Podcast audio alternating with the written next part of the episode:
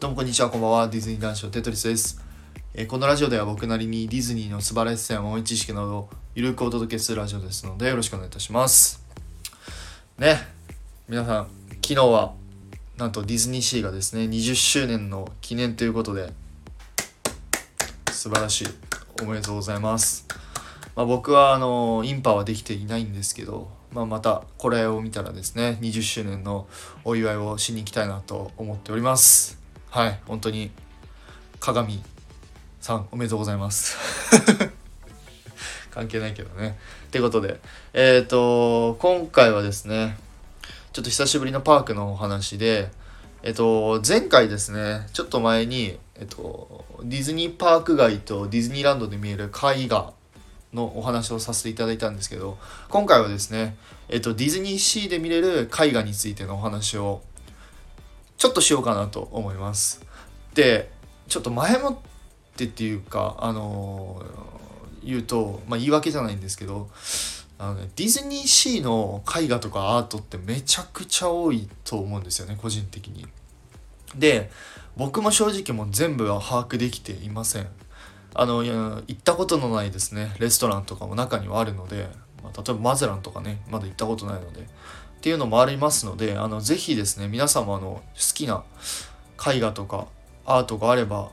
ディズニーシーですねをちょっと教えていただきたいなと思います。もう皆さんのですねお力をお借りします。よろしくお願いします。ということで、えー今回はですねちょっと、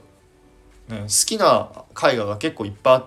たのでその中でもちょっと今回ちょっと一つだけご紹介したいなと思います。でこれはですねまずまずじゃない。これはえっとディズニーシーに入ってすぐの右手にあるショップでございます。えっとバレンティーナズスイートというですねショップの中にあります。でこれはえっとね確かねエンポーリオの横だったかなのショップになりますね。でここの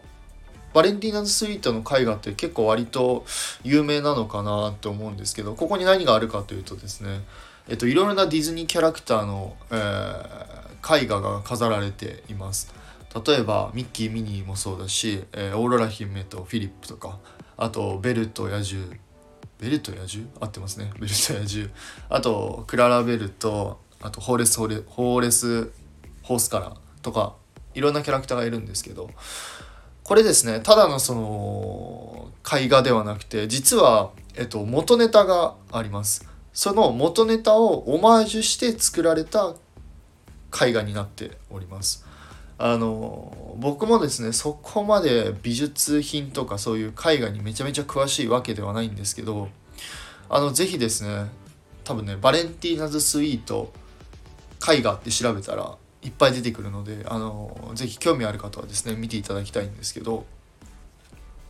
そうだからなかなかその元ネタをオマージュしたこういうディズニーのですね絵画っていうのはこのパークとかでは結構、ま、なかなかおもし珍しいのかなと個人的には思っております。でまあちなみになんですけどもしここのバレンティーナズスイートにですねあの行って写真撮りたいっていう方は、まあ、個人的には夕方とかはちょっと避けた方がいいかなと思います。あのグッズ戦争とかね。あそこの土産のお土産のラッシュ時期とかに行ってしまうとゆっくり写真撮れないのでもし行くってなった場合だと、まあ、朝一とかお昼時ですかね。に行った方が、まあ、ここのバレンティーナズスイートでゆっくり、えー見れるかなと思っておりますので是非参考にしてみてください。でちなみにあとごめんなさい。もう一つ追加するとここの確かね外のショーウィンドウの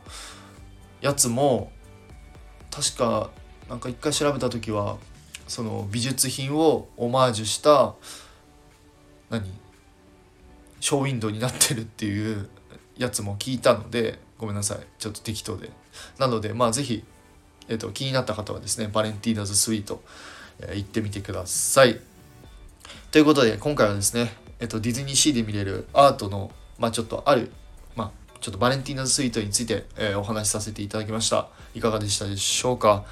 あのねもっとっていうかねちょっとこれ以上話は長くなっちゃうので、まあ、またちょっと次回に持ち越しというか他の話もしていきたいなと思っておりますのでよ